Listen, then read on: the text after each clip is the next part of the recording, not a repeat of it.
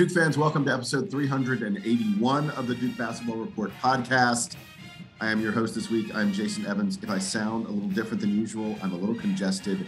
You can probably guess the reason why. Yes, I have COVID. Not bad. It's not a big deal. Um, but boy, yesterday was a terrible day for me because I found out I have COVID and the Blue Devils lost to Florida State. We're going to be recapping all of that. Also, looking ahead to the game this weekend against the Syracuse Orangemen. And to do that with me is Donald Wine. Sam Klein can't make it today, Donald. So it's just you and me carrying the weight, huh, buddy? Yeah, and and uh, first off, hopefully you're doing okay. You sound a little bit better than you did the other day when we were talking. Uh, but uh, it, I know this is just something that's we have to deal with it. So uh, I'm glad that you are uh, you're looking okay. I know the listeners can't see that, but you you don't look worse for wear. So uh, you got that going for you. Thank you very much, sir. Yes, thank you. Uh, it's kind of you to say I look good. I, I don't think I really do, but it's fine. uh, all right, so let's get to the recap of the game last night against Florida State uh, that the Blue Devils lost. Um, Donald, we start the way we always do. Let's let's go ahead and give our headlines, and I'll let you go first. Yeah, mine's very simple. Frustrating night in Tallahassee as as Seminoles outlast Duke in overtime. Uh, so I had terrible in tally. Uh, Duke forgets who it is in Florida State loss. Uh, and I think that was a lot of the story of the game. Uh, we, we will get to the problems, and there are many of them. but we always try to put a positive spin on things. So we will begin with the good. Donald, give me your first good thing that you saw in this basketball contest. Okay, well, let's start in the first half because I think in the first half we shot very well from three, which is something that we haven't done in uh, previous games, at least to this point. I think coming out and, and having those threes was able to stretch out Florida State's defense quite a bit. And I know it, it led to some other issues that we had on the inside, but I think getting the confidence from our guards was something we talked about in the preview. And I'm glad that we were able to get that early in the form of threes. Uh, yeah, we did shoot well from three in the first half. It didn't carry over really to the second half. Um, we weren't terrible from three in the second half, but not great. Um, but uh, but my first good thing I wanted to point out uh, was someone that Coach K talked about in the uh, in the post game press conference. Both Donald and I were on the post game press conference that Coach K had and several players had, um, and we heard Coach K praising Jeremy Roach. I thought Jeremy Roach ran the offense really effectively after Trevor Keels went down. Uh, Jeremy only had six points in this game, but he had six assists and just one turnover on a day when Duke was really struggling to hold on to the ball. Coach K said he thought that Roach had played one of his best games at Duke. Um, he praised him for being really strong with the ball. And, and, I thought, you know, the only way Duke got back in this contest, and, and Duke was out of this game for, for much of the second half, the way we got back was by sharing the ball, by finding better shots. And Jeremy Roach was a huge key in that. Yeah, and I thought he did very well down the stretch in and in overtime too, because again, when a player goes down, no matter what player it is, right? If it's good, bad, important, semi-important, or whatever, you have to adjust. And to do that when you see your teammate fall is very hard to do. Um, I've had to have that, have to do that in in sports, and everyone who's done it does not like to go through it. We always say, yeah, next man up, but that's not something that you want to do. Jeremy Roach, after you know being on the bench and accepting his new role of coming off of the bench, is now thrust back into that role where he has to not only be on the floor but command and lead the offense. And I thought he did that very well under duress. And, and uh, you know, Florida State had to adjust to to find him, but Jeremy Roach was able to find guys like you said, six assists on the night. I thought he was very well at distributing the basketball, which we did not do well as a team. But I think him fo- focusing on that was able to get guys open like Paul Banchero, or otherwise, you know, we like to talk about the hockey assists. He also had a couple of those where he was able to swing it to a guy who was able to find the open man because his passing lane was that wasn't there, he was able to find the passing lane that was open, and that led to shots too. Yeah, and and as long as we're praising individuals in the good section, I'm going to talk about Paolo Banchero for a second, um, and we will we will get to how he played and how Duke used him in much of the rest of the game. But in the final five minutes, Paolo took over, and it was really something to behold. Uh, so Duke had seven possessions in the final five minutes. Paolo scored or assisted on six of those seven possessions and and part of it was eh, by the way he had he had seven assists he almost had a triple double in this game i mean that's how great paolo was a sneaky triple double which which is crazy considering that there was a 15 minute stretch in the second half where he did nothing, nothing. But I'm, again, I'm going to get to that later on. I want to talk about when he was doing something because he was really great. And by the way, like I said, we were on the post game, the two of us, and you asked Paolo specifically about the final couple minutes when the Florida State defense was really focusing on him and he found a way to get his teammates involved, specifically Mark Williams. Uh, I want to play now that that question that you had for Paolo uh, about finding Mark Williams and Paolo's response.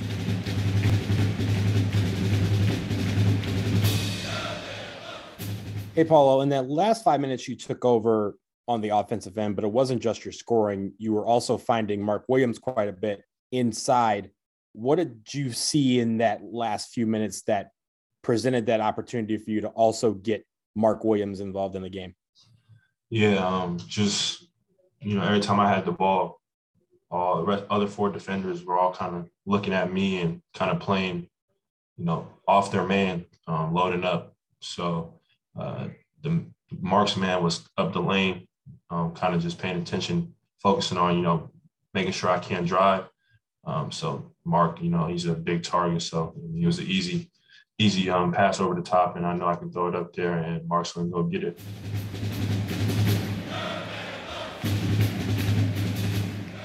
Donald, I'll tell you the reason I really like that question, um, and the reason I liked what Paolo had to say was he he identified the fact that the Florida State defense was gravitating toward him, um, and, mm-hmm. and that he was able to use that and take advantage of that and find Mark Williams for those easy dunks. And, and it's just so important for us to hear that these guys are are figuring out ways of taking advantage of what the what the other team is is is presenting them with. Yeah, and honestly, this is a foreshadowing for what we're going to see on Saturday against Syracuse. But when our when when guys are coming at your best player, to him to be able to find the open man wherever they are on the floor is important. And I thought it was very interesting that Florida State was sending their big men at Paolo Banchero and sending their big men at Paul Banchero left one guy open, Mark Williams, and a lot of over the top where he either was able to alley oop dunk, grab it and dunk it, or come down with it and then go back up strong for a dunk. I thought was very, very key. It again, like you said, it kept other guys involved and it kept Florida State on their toes in the last five minutes of the of the of regulation where we went on a 12-4 run, as you said, mainly engineered by Paolo to get back into the game and force overtime. So and and really at the end of the game, we had a chance to win it. We had a chance to have a defensive stop and win it. We had the lead in the took, final. It, we had the lead in the final minute in both overtime and regulation. In both overtimes, yeah, both overtime and regulation, and was not able to just close it out. Which we'll talk about that. But I think honestly, Paolo not relying on just the scoring was very important because when someone takes over, we always talk about the scoring part. But he was also able to get guys involved in the game again, namely Mark Williams, who was just sitting there, you know, ready to catch balls at a certain point that is what you need to see from your best player is not just to you know, uh, uh hero ball is is a bad way of describing it, but ISO allows him to create, and create doesn't necessarily just mean score. Yeah, so I've got one more thing I want to touch on in the good, and and that is Duke being creative and finding a way to give ourselves a chance. I'm talking specifically about the zone defense. Uh, there's a reality, which is that unless you are unless you truly have unbridled optimism and never think things are going bad. There was in the final seven or so minutes of this game, uh, you know, about seven minutes out or so, I thought Duke was going to lose. I, I didn't think we were going to find a way to get back into this contest. We we were being outplayed by Florida State uh, in in pretty much every phase of the game, and it was frankly miraculous that Duke was as close as they were. And and then Duke went zone, and Coach K in the post game said that they we did it because we wanted to give ourselves a little bit of a rest on defense. That the team was feeling a little bit tired, and Coach K wanted to change things up and change the momentum, perhaps slow them down and change the momentum of the game a little bit. And it wow, it it really worked. Um, and I I especially think it's going to be interesting to see whether we play a little more zone when when Trevor Keels is out. Now, look, we don't as we record this, we don't know the situation with Trevor Keels, and I'm, I'm going you know, sideways here for a brief moment. Obviously, losing Trevor Keels was a terrible blow to the team. I hope it is not a long term thing. Coach K said it is a calf. Um, not a knee, not an ankle. Uh, knees and ankles are things that can take you out for a long period of time. There are certain types of calf injuries that can be really long term, but for the most part, muscular injuries like that tend to heal a little bit quicker. I don't know if we're going to have Trevor Keels for Syracuse. I think there's, you know, just based on what I saw and what we've heard, probably a good chance that we have him at least back next week. But going back to where I was talking originally, Duke went zone when Trevor Keels went down. And I think that's partially because Trevor is a great man to man defender. I mean, really great at, at matching up on his man. Um, whereas Jeremy Roach, who replaced him, maybe a little better in a zone situation. Um, I thought Duke played excellent zone defense. And, and Donald, I don't know if you want to get into the discussion of it. You know, it's sort of interesting that Duke went zone. Florida State was utterly flummoxed, couldn't score. And then the final possession of the game, I think because we wanted to, to trick them a little bit, we, we went back to the man to man and they scored. It was a really difficult shot. Full credit to RayQuan Evans. That's a hell of a difficult shot he made. But but this Duke team showed they can play good zone defense, and that could be an important thing to have in our bag, you know, down the line. And and again, the fact that we, the Coach K and this team was creative and figured out a way to give themselves a chance in a game when, frankly, most people thought they had no chance is a real testament to them. Yeah, and Wendell Moore was the other player on the press conference along with Paul Banchero. Uh, we didn't get a chance to get his audio, but he he had a question that basically directed right at the at the zone and said, you know, I asked him, is this something that they kind of have in their back pocket and you know something that they're able to rely on down the stretch, or was this just something that they went to when Keels went down? And he said, no, this is something that they have in their back pocket. They they don't mind using it and they're able to do it uh, from time to time. But I will say, Jason, about the zone and just those last seven minutes when Keels went down, you mentioned that at that point, a lot of people, you know, including yourself, were probably saying, well, this game is done. We don't have an answer for this. I want to credit the team for, you know, playing hard to the end. They they had again, they had a chance to win it. They were ahead at the last minute of over of of regulation, ahead in the last minute of overtime. Every single time it looked like they were out, someone would engineer a run and they were able to catch up and briefly take the lead. That Evans shot to force overtime, I think I was talking with you about it last night. He he went up over Paul Banchero and Mark Williams. Mark Williams' hand was probably 13 feet in the air, and the ball went 14 feet. If that if that's a normal shot, Mark Williams is slamming that into the nether regions, and we walk out of there with a victory. It just so happens that the ball went just over his grasp, bounced at the right angle, and and was an incredibly good shot to force overtime. So I don't I don't fault this team for how they played in terms of effort. They gave everything they had when again when a guy goes down it's hard to respond the way they did and I credit them for being being able to respond with a, a little bit of gusto to try and force overtime and really have two shots to win that basketball game. Yeah, and, and and I think this is the place where we should probably get into the bad a little bit. And uh, Donald, I'll come to you first uh, what, what, what, what's your lead item? What's the most important thing you want to talk about in terms of what went wrong for Duke to result in this loss?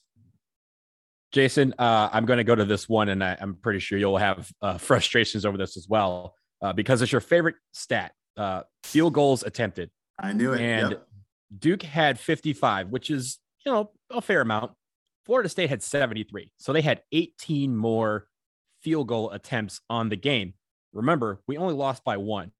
Why was this discrepancy in place? Two things offensive rebounds and turnovers. I'll go with offensive rebounding because there was points where Florida State got three or four or even five chances on a possession at a basket. And at a certain point, your guys just get tired.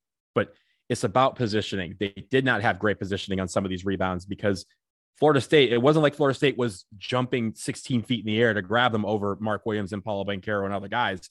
They just had better footwork, they had better positioning, and they were able to get again second, third, fourth, fifth chances at the basket. And at a certain point, they're just going to go in. There was one possession I remember where they probably got five offensive rebounds on one possession, and then finally got the shot and the foul, and they were able to go to the free throw line for a chance at a three point play.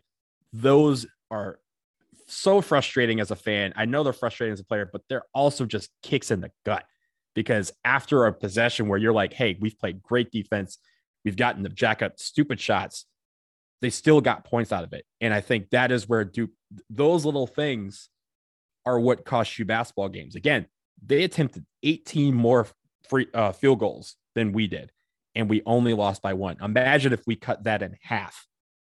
That means that there's some of those baskets that aren't going in, and we're walking out there with an easy win. So uh, you're going to find this very interesting. I kind of disagree with you. And I'm going to explain. Uh, everyone's going to talk about their offensive rebounding. I don't think that was the biggest factor. I think that um, a, a, lot of those came on just a couple of possessions, like you identified. On the first and third possessions of the second half, they had four and then five offensive rebounds. That's nine offensive rebounds on two possessions. That skews the stats in a really big way. Um, I'm not saying they didn't kill us on the boards on the offensive rebounding. They, they did, but I'm not sure that was as big a factor as the turnovers. And, and allow me to explain it this way. They only outscored us 12 to 8 on second point chances. That to me is not why we lost. We, we lost because of the turnovers. Because when you get like uh, like I said, they had nine offensive rebounds on two possessions. But that's only 2 mm-hmm. possessions. With turnovers, there's no you don't get multiple turnovers on a possession the way you can with an offensive rebound.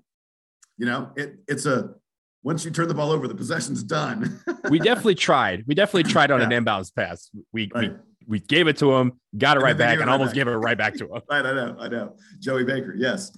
Uh, no, but but uh, they they beat us in the turnover margin, fifteen to five. That's ten extra possessions that Florida State got. Uh, like you said, they took 18 more shots than us, and a lot of those were because of the multiple offensive rebounds on one on one possession. But uh, even if you take out those multiple offensive rebounds, the turnovers to me are why Florida State got so so many more shots than Duke, and and, and as a result, Florida State outscores Duke on points off turnover by seven, by 14 to seven. They they beat us on points off turnover. So I think that's a bigger factor than second chance points. And I want to point something out. Uh, turnovers are such a key mark of whether this Duke team is, is really executing properly. Um, on the season, the number to watch out for is 12. If Duke commits more than 12 turnovers, they are one and two. And, and the one game they won where they committed more than 12 turnovers was South Carolina State. It was a crazy game. Duke won it by like almost 40. We were up 30 points at halftime. I don't think the same kind of attention was being paid to the way the game was being played in that contest. That's, you know, no offense to South Carolina State, but that wasn't a real contest for Duke. So in in games against teams where it was legitimately, you know, the outcome was somewhat in doubt, Duke committed 15 turnovers against Florida State, 17 turnovers against Miami. In games where Duke commits 12 turnovers or less, we are 13 and 1. The only time we committed less than 12 turnovers and lost was the game against Ohio State. Duke has been, if Duke takes care of the ball, Duke wins. It is as simple as that. And, and I think to me, that's the biggest problem that Duke had in this game was that we didn't take care of the ball, not those rebounds. And again, the rebounds were bad, but the turnovers were bigger. Yeah, absolutely. And I and I think that's a fair shot. Like I said, I think those are the two in my mind were two of the biggest determining factors. But I'll even deep, dive a little further. We didn't take the ball away from them either. You mentioned they only had five. We only had caused five turnovers, two steals, which is second lowest of the season. We I guess tied with the Miami game of only having two steals in a team that normally averages 10 steals. Remember, our momentum, they've talked about this all year. Our momentum comes through our transition. It comes from taking the ball away on defense and transitioning into offense where we can get easy points or have it where the other team is flustered and setting up their defense so they're not set. It goes into that last play, which I'm sure we'll talk about as well. The fact is, we looked panic in our half court offense at times in the second half because we did not have that momentum. We did not have that flow. We did not have that energy. We didn't have the momentum of grabbing the ball from them and going down and stuffing it down their throat, which we love doing to teams. So I think that all contributed. I, I think you're right. And also, again, there was no transitional getting, you know, getting a rebound and going out and running quickly and setting up a quick offense where the other team doesn't have time to adjust. So those were little things that made this game so frustrating because credit to Florida State, they did a lot of things very well. But also for us, it it coincided with us not doing the things that got us here. Taking, you know, we didn't take care of the basketball we didn't on the other side, we didn't do much on defense to take the ball away from them or to limit the number of shots that they were able to have on possessions. And those are little things that, again, you look at those categories that we've just talked about, all of them are skewed in favor of Florida State, and Florida State only won by one. I stress that like there it's not a we are not in a situation of burn it all down and start over. We're in a situation of this was such a frustrating game because all these categories we just lopped one or two things off of the top. We're walking out of Tallahassee with a victory. That's what's so frustrating about it. Yeah, yeah, and and by the way, I mean like I don't feel like we deserve to win. as close as close as yeah, we deserve was, to win. Yeah. yeah, they, they they outplayed us. I mean, one of the things I had in the bad, and I was going to wait a little bit to get to this because it's not really bad, but I wanted to give full credit to, to Florida State. They played inspired basketball. They hustled. They fought. They were gutsy. Um, Coach K said in the post game it was just two teams playing their hearts out, and he said they knocked us back. And I want to I want to note for people that's the first time all year that he's he's used those words. They knocked us back. And last year, like every press conference, was Coach K saying they knocked us back. Um, so again, full credit to Florida State for playing that way. Coach K said it was the most physical game we played all year. And, and I talked about the fact that Florida State was gutsy. Caleb Mills, I, I want to recognize this guy. He's 0 for 4 from three in regulation. Hadn't hit a three pointer the entire regulation. Comes out in overtime, first possession, immediately takes a three, buries it. And then in the final seconds, with Florida State down, he took another three and buried it. This guy's 0 for 4 in regulation from three point range, hits two for two in overtime, one at the beginning and one at the end. And, uh, you know, we talked about RayQuan Evans' shot to tie the game. John Butler had far and away the best game of his career. You know, he scored more points. I hated took- hearing his name. Yeah. I hated hearing John Butler's name, and we heard it way too many times last night. He, he scored more points and took more shots in this game than any game in his in his career. In fact, he had more shots and more points in this game than his previous four games combined. I mean, think about that. You take what he's done the previous four games, and he was better than that in this one game. And I'm not even mentioning the, the block shot he had at the end on Wendell Moore. Uh, so, uh, again, I want to give absolute full credit to Florida State for playing super hard, and they deserved to win.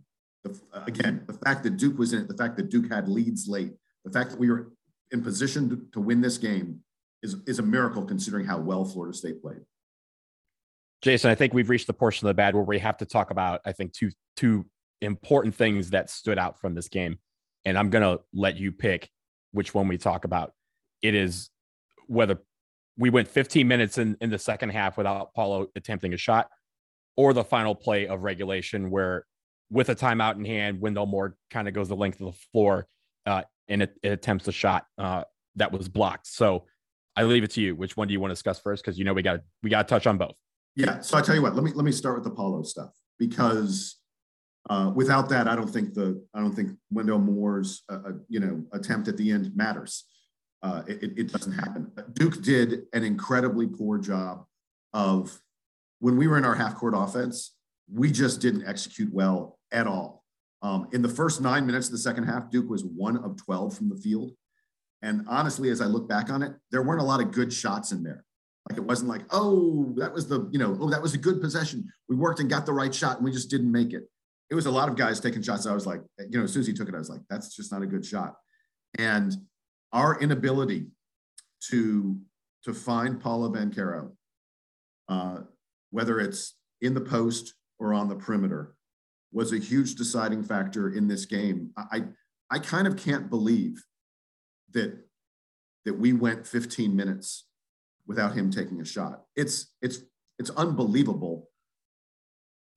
And, and when you saw the way he took over in the final five minutes, it's it's unconscionable that that, that happened. And you know, we're not going to play the sound. I asked Coach K in the post game press conference. Yes, you did. Yeah, I asked Coach K. I was like, "Hey, what happened? Why didn't Paolo get a shot for 15 minutes in the second half? And Coach K's answer to me was, he said, I've coached 1,500 games in my career. I think I know when our best player isn't getting touches, which is, I could tell he was kind of pissed off at me for asking the question. He did not like my question, but he didn't really answer it. I'm not sure there is an answer. For why Paolo didn't. I, I think Duke should have tried to um, maybe bring him out to the perimeter a little bit more. I, know part of the answer was Florida State um, was playing very good, very physical defense on him. And, and I'm going to get to that in a minute. When we get done with these shots, I want to talk about um, the physicality of the game. Uh, but but uh, Duke Duke needs to learn from this. We cannot go 15, 15, it's like unbelievable. I'm saying the words and I'm not even, we cannot go 15 minutes with uh, our, our, our future top lottery pick, arguably the best player in the country, not getting any shots. And it's not like it was because they were double and triple teaming him and he was distributing the balls to other guys. Paolo didn't have any assists during that time either. um, mm-hmm. it, it, was it was inc- it was really frustrating to watch. And as it was going longer and longer, I kept on thinking, well, they've got to just get to a possession where they just go, you know what? No one else. It's got to be Paolo. And and we never did until five minutes were left, and we were down nine points, and, and we were desperate. Uh, and and the results were incredible uh, which which makes the previous 15 minutes all the more frustrating. Yeah, honestly, I think in the first like few minutes of the second half, Paolo was off the ball. He didn't have the ball on the perimeter, as you mentioned, that he did in the last five minutes, where he would either come up with the ball or receive the ball very early on and be able to create from the wing or from the top of the key. A lot of times he was going down into the post, and because a lot of times he's very effective, he's very effective there. But at the same time, we were not effective in getting the ball into the post. We weren't all game. There was a lot of times where we just could not feed the post, except if you know Paolo was having the ball or Wendell had the ball and was able to get over the defense. Because as we talked about, Florida State is a very tall team. They had you know three or four seven footers out there at times. So the problem was we weren't able to get him the ball, and at a certain point, we just kept working around the perimeter, and we weren't able to put Paolo in a position where he could receive one of those passes and then go to create. I think the only shot attempt technically that he had in the first 15 minutes of the second half, he was fouled. So it doesn't count as a shot attempt. And he went to the free throw line. But he has to be more involved in the offense. And if something's not working, then they need to identify that and go, hey, we're not getting the ball to you on the post. Come out to the wing so I can give you the ball and then you can create from there. Because I think a lot of times we were not able to do that. And Paolo was able to, to score from anywhere on the floor. So it, you're right. It is kind of unconscionable that we were not able to find the best scorer on the floor. So, and then, uh, you know, we can next transition to the final play. I, will be honest with you. I didn't, in my notes, you know, I, I, sort everything. I put stuff in the good, I put stuff in the bad. You know, I have notes of, of what I want to talk about. We don't do this all extemporaneously.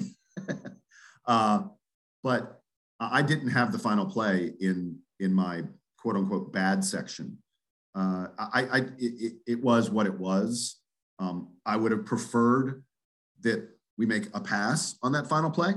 What happened was Wendell Wendell got the ball on on you know in the backcourt and and then never gave it up. Um, yes, the clock was counting down, but there was 12 seconds left, and I think there was probably time for us to make at least one pass. Uh, I would have liked for Paolo to touch the ball, no question about that.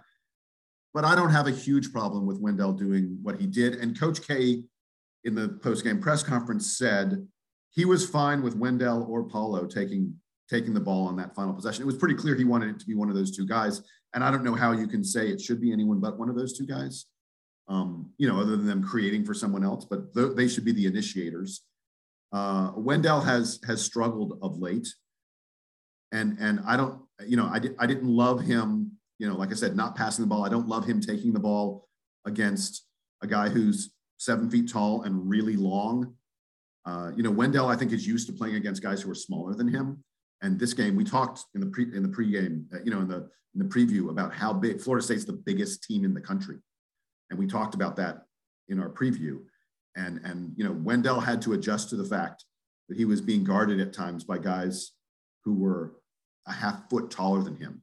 And that was the case in this last possession, and, and it you know it resulted in his shot getting blocked. But I don't have a huge problem with him trying to create that. And Coach K said, our guys are told in those situations, go downhill, go toward the basket. Maybe you make a basket, maybe you get fouled, but you give yourself more chances than taking a jumper.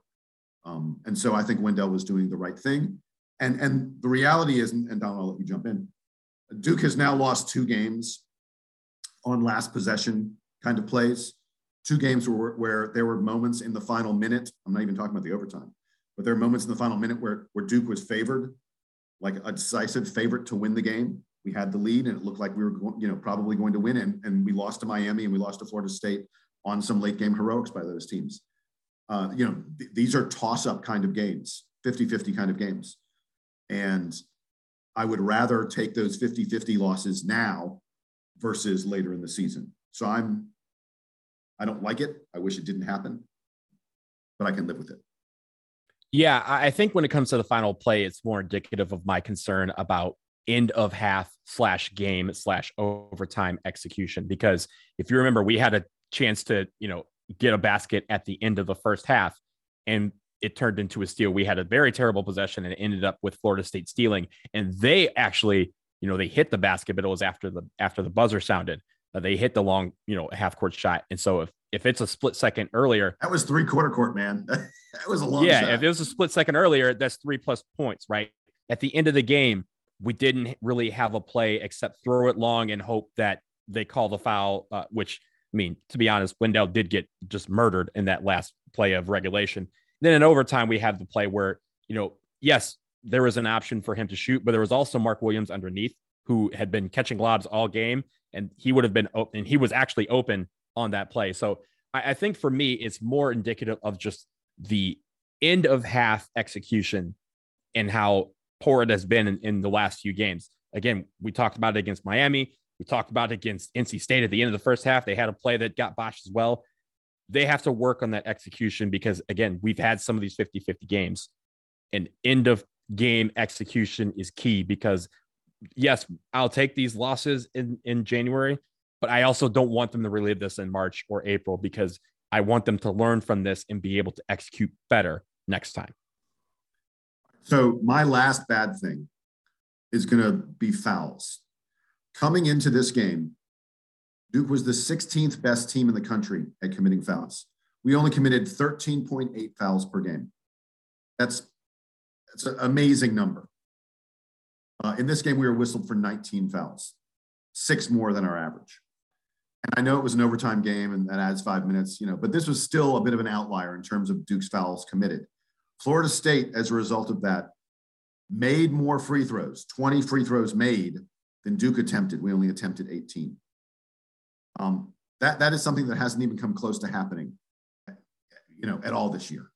Again, they made more than we attempted from the free throw line. And that leads me to the refs. And I want to be really clear. I am not blaming the officials for this loss. Duke needs to figure out how the game is being called and adjust to it. But I can still call out the refs for doing a poor job. Florida State was incredibly physical. The refs allowed them to do as they wished, especially on defense. If you have the game on tape, go back and watch some of the second half. See how they leaned on Paolo, how they held him to prevent him from getting post position. Duke had trouble getting into offensive motion because our guys were being held and bumped and leaned on every time they tried to move. Early in the second half, the refs made several just mysterious calls. They called a, a, a traveling on, on Paolo where he never had, it was just bizarre. And that seemed to frustrate our guys and get us out of rhythm. And again, I'm not blaming the refs, but they allowed Florida State to turn this into a wrestling match on defense. And that's not how basketball is supposed to be played. And it, it was, it's unfortunate. But Duke needs to find a way to adjust to that and fight through it because there will be other games like that this year. Yeah, absolutely. You got to fight through those and, or just recognize it and, and learn how to turn it into your advantage. Florida State used that to go to the line 25 times. They made 20 of 25. We were 14 of 18 from the line, which is great. But again, in a game where you're talking about one or two points here and there, one or two moments here and there, one or two plays here and there, those those trips to the free throw line are exactly why we talk about all year. You got to go force your way to the line and knock down your free throws because those could be the difference between a win and a loss. Yep. And we've talked a lot about what Duke needs to learn from this game. Our first chance to put those lessons into action will be this weekend against Syracuse, a preview of what to expect from Jimmy Boeheim and his boys coming up after the break.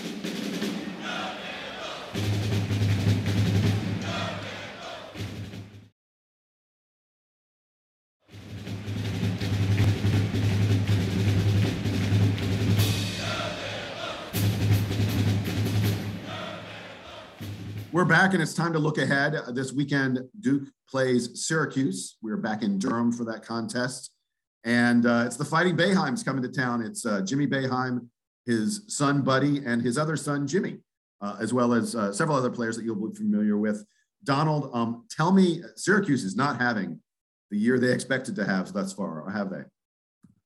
No, they haven't. They are they are right now hovering around 500 for the season, nine and nine. They are three and four in the ACC, currently sitting in ninth place. Again, when we talk about Syracuse, we talk about how they're always on, you know, projected to be in the top half of the conference. They always end up to be hovering right in the middle of the pack, which is exactly where they are right now. I will say they do have a couple of key wins. They they have beaten Florida State, they have beaten Indiana, and they did win last night against Clemson. So there's your top 100 KenPom wins uh, that they've had. Losses though, they have uh, spread across the board. They have lost to FSU again. We talked about this uh, before the FSU game, but they've played Syracuse. Uh, Syracuse and Florida State have played each other twice. So that's a nice kind of barometer for us to kind of look at what research in this team. Uh, but I mean, some losses that they had are very good to Auburn, uh, Villanova, uh, Miami, but they've also lost to teams like Colgate and Georgetown, who are not. Uh, they're hovering right around the middle of D1 with regards to uh, KenPom. So I, think when it comes to Syracuse, you kind of don't know what you're going to get on a nightly basis, and we'll explain about ways to beat uh, Syracuse because, as we know, they are the the keepers of the uh, matchup zone, and we'll talk about how to break up that zone in just a minute. Yeah, so let me get to the advanced metrics first. Um, Syracuse is number 74 in KenPom. Not great, not terrible, but not great. This is the crazy thing. They are 15th on offense. We're talking a top 15 offense in the country. They are 228th on defense. Wow. They are really bad on defense. So let's start with the offense. This is a great three point shooting team. 38% uh, you know on threes 20th best three point shooting team in the country they do a really good job holding onto the ball not committing turnovers they're you know not great but they're fairly good on offensive rebounding um, they, they really they play four shooters around one big man and that big man's only job is to try and grab some offensive rebounds um, and, and this is a team that's just going to shoot a ton of threes on you buddy Boeheim, joe girard and cole swider are each going to take more than six three pointers in this game. They average more than six three pointers a game, all three of them. They're, they they bomb away from the perimeter, and that's just sort of Syracuse's style. So now let's talk about the defense. Like I said, 228th on defense. They literally don't do anything good on defense. They, they block, they're okay at blocking shots, but everything else is just horrible on defense. And there are a couple things that stand out. That I was just like, I was like, wait, I had to like double check it. I couldn't believe it. Syracuse is last in the country, last 358th at assist percentage. And by that, I mean the number of times a field goal scored against them is assisted. Almost 70% of the time of the field goals scored against Syracuse are off of assists. They're also last at the number, the frequency that teams take three pointers against them. More than 50% of the shots attempted against Syracuse are three pointers. This is a function of them playing that funky matchup zone. The way to beat it is to pass around it and pass through it. And, uh, you know, uh, they, do a decent job. I mean, opponents hit about 34% of their threes, which, you know, it's okay. It's not a great, but opponents shoot an incredible number of three pointers against them. And Donald, why don't you? This is the perfect moment. You got to talk about it now you got to pass to beat this. There's no way to beat this Florida State defense going one on one because you're not going one on one. You're going one on five against the zone. Yeah, absolutely. And and I honestly love when we play our Syracuse because I love the matchup zone because I used to play this in high school and when employed correctly, it can be very very frustrating for an offense to go up against that kind of defense. But the problem is Syracuse over the years has not played it as well as they used to back in the heydays of uh, you know, the 80s and 90s when this was more of a novel thing. Now you'll see guys. I mean, Duke even plays a matchup zone from time to time, as we saw just just last night against Florida State. But as you mentioned, Jason, there are two things that you can do to get over this matchup zone. The first thing is to shoot over it. And that's what they're wanting you to do. That's why a lot of teams just end up taking half of their shots as three pointers because that's what the zone is going to allow you to do. Shoot and if you guys, if you have guys that get hot, like we did in the first half last night against Florida State, Give guys that get hot, that's going to put pressure on that matchup zone. It's going to stretch them out just a little bit more.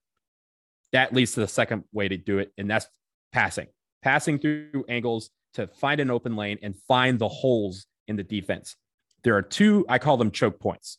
There are two choke points that are really essential, especially in this 2 3 zone. The first one and the main one is right at the free throw line because that's where you have two guards that are just hovering there, waiting for you to pass and go through. Now, if a lot of guys, what they'll do is they'll drive right at that choke point, make those guys collapse on you, and that allows two guys to be open. So then you can find an open passing lane. The second choke point is actually along the baseline. So if you can work the ball away around and get underneath the zone, there's a lot of times where because if you have three guys that can shoot from beyond the arc, that two three zone becomes more of a three two, where you'll have one guy from the bottom just kind of glance his way up towards the wing, and that opens up something underneath. So if you can get a guy like Wendell Moore, or Paolo Banchero right there in that baseline, be about 10 feet from the basket, that opens up a passing lane, it opens up a driving lane, and it opens up a shooting shooting hole. And every single time, if you see Syracuse and when they perform poorly, it's because people find those choke points and exploit them time to time. And it couples with some people getting hot from three point. You don't have to have the whole team, but just enough where everyone is like, hey, we have to just stretch this defense out just a little bit more because the more you stretch out a, a zone, the more holes there are to exploit. And the more choke, the more the choke points kind of fail. So that's what I want to see Duke do. A lot of ball movement, a lot of distribution, trying to find the open man on the wing. Obviously, knocking down open shots will help, but at a certain time, you'll see guys like Wendell Moore, Paolo Banchero, or or even Jeremy Roach or, or guys like that from the perimeter drive right at that free throw line because those guys are either going to collapse or you're going to just be knocking down free throws for the entirety of the match. Yeah. So uh, there are a couple of personnel things about Duke that I want to mention. Not a good time to be missing Trevor Keels. Uh, we don't know for sure that he'll be missing. Uh, like I said, we're unsure how how how long this calf injury will affect him. But if he doesn't play, this feels like the kind of game that would is ready made for him in terms of being open on the wing to take three pointers, uh, which is something that Syracuse gives up to teams. They don't mind giving that up to teams, and and Keels feels like the kind of guy who could take advantage of that. Um, uh, I I think AJ Griffin is going to find AJ Griffin loves to shoot that corner three. That's uh, you know Yep. it, it- it's And that's gonna be function of- open.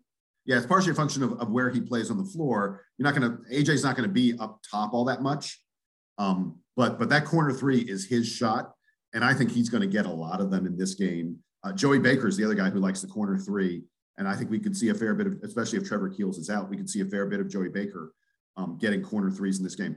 The other personnel thing I wanted to mention really quick, um, we said Paolo almost had a triple double against Florida State. I think there's a possibility that he will have that kind of opportunity again against Syracuse.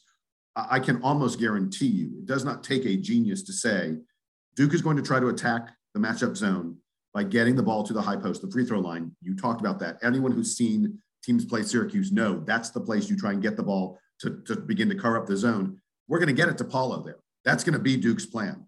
And he has shown himself, especially lately, to be a heck of a passer. Paul has been putting up big assist numbers in several recent games.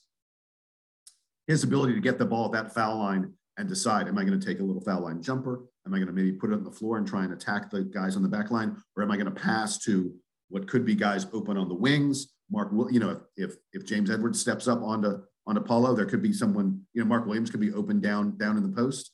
Um, sorry, I said James, I mean Jesse Edwards. Get my James Edwards played for Detroit, right? Buddha, the Buddha. yeah. Uh, is Jesse Edwards, uh, the Syracuse big man, steps up on Apollo. Mark Williams will be uh, available down low. I think Duke's whole game is going to come down to what what Paolo is able to do with the ball when we get it to him in the high post. Uh, so, you know, if if if Duke goes, if, if Paolo has another game where he goes 10 minutes without getting a, an assist or, or a shot, Duke's going to be in trouble. Yeah, I also think in, in two ways this also helped too because you mentioned the triple double. Like for him, is going to involve rebounds as well. And on the offensive glass, when someone is shooting, it's not like man to man where there's a guy who's just going to turn around and put a body on you.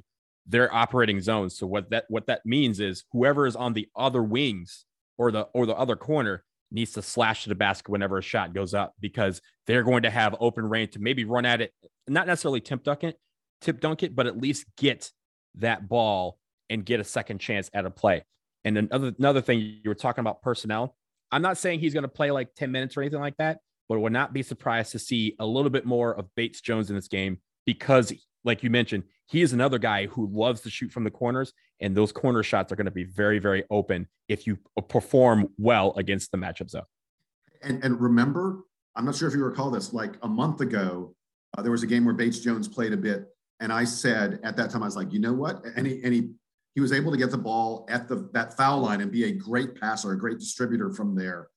And, and I said, we could, you know, I don't know how much Bates Jones plays in most games, but against Syracuse, that could be the game where we see Bates Jones a lot. His ability, his passing ability is really great from that high post. And, and, and I'll add a wrinkle to this and then we can wrap it up. I think this is a game where Mark Williams doesn't factor a lot and doesn't play a ton. It's not Mark's fault, but when Syracuse is on offense, look, Mark's the big thing Mark brings to Duke is that rim protection. Syracuse doesn't attack the rim. That's just not in their game plan. They are working the ball around the perimeter and they're trying to get three pointers.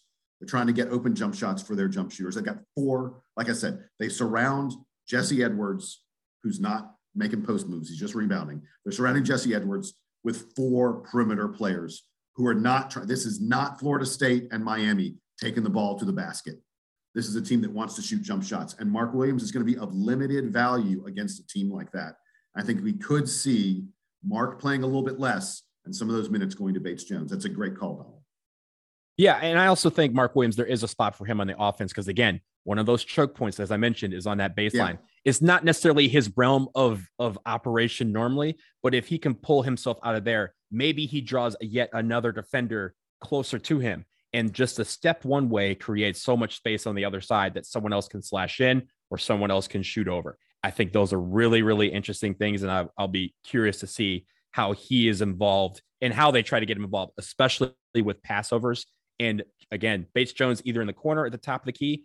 Taller guys who are able to pass the ball are going to be a very, very effective tool against Syracuse because passing over zone is going to create so many, so many problems for them. So that's going to wrap it up for us here on this episode of the Duke Basketball Report podcast. We are sorry Sam could not join us. He's in mourning uh, because of the Duke loss last night.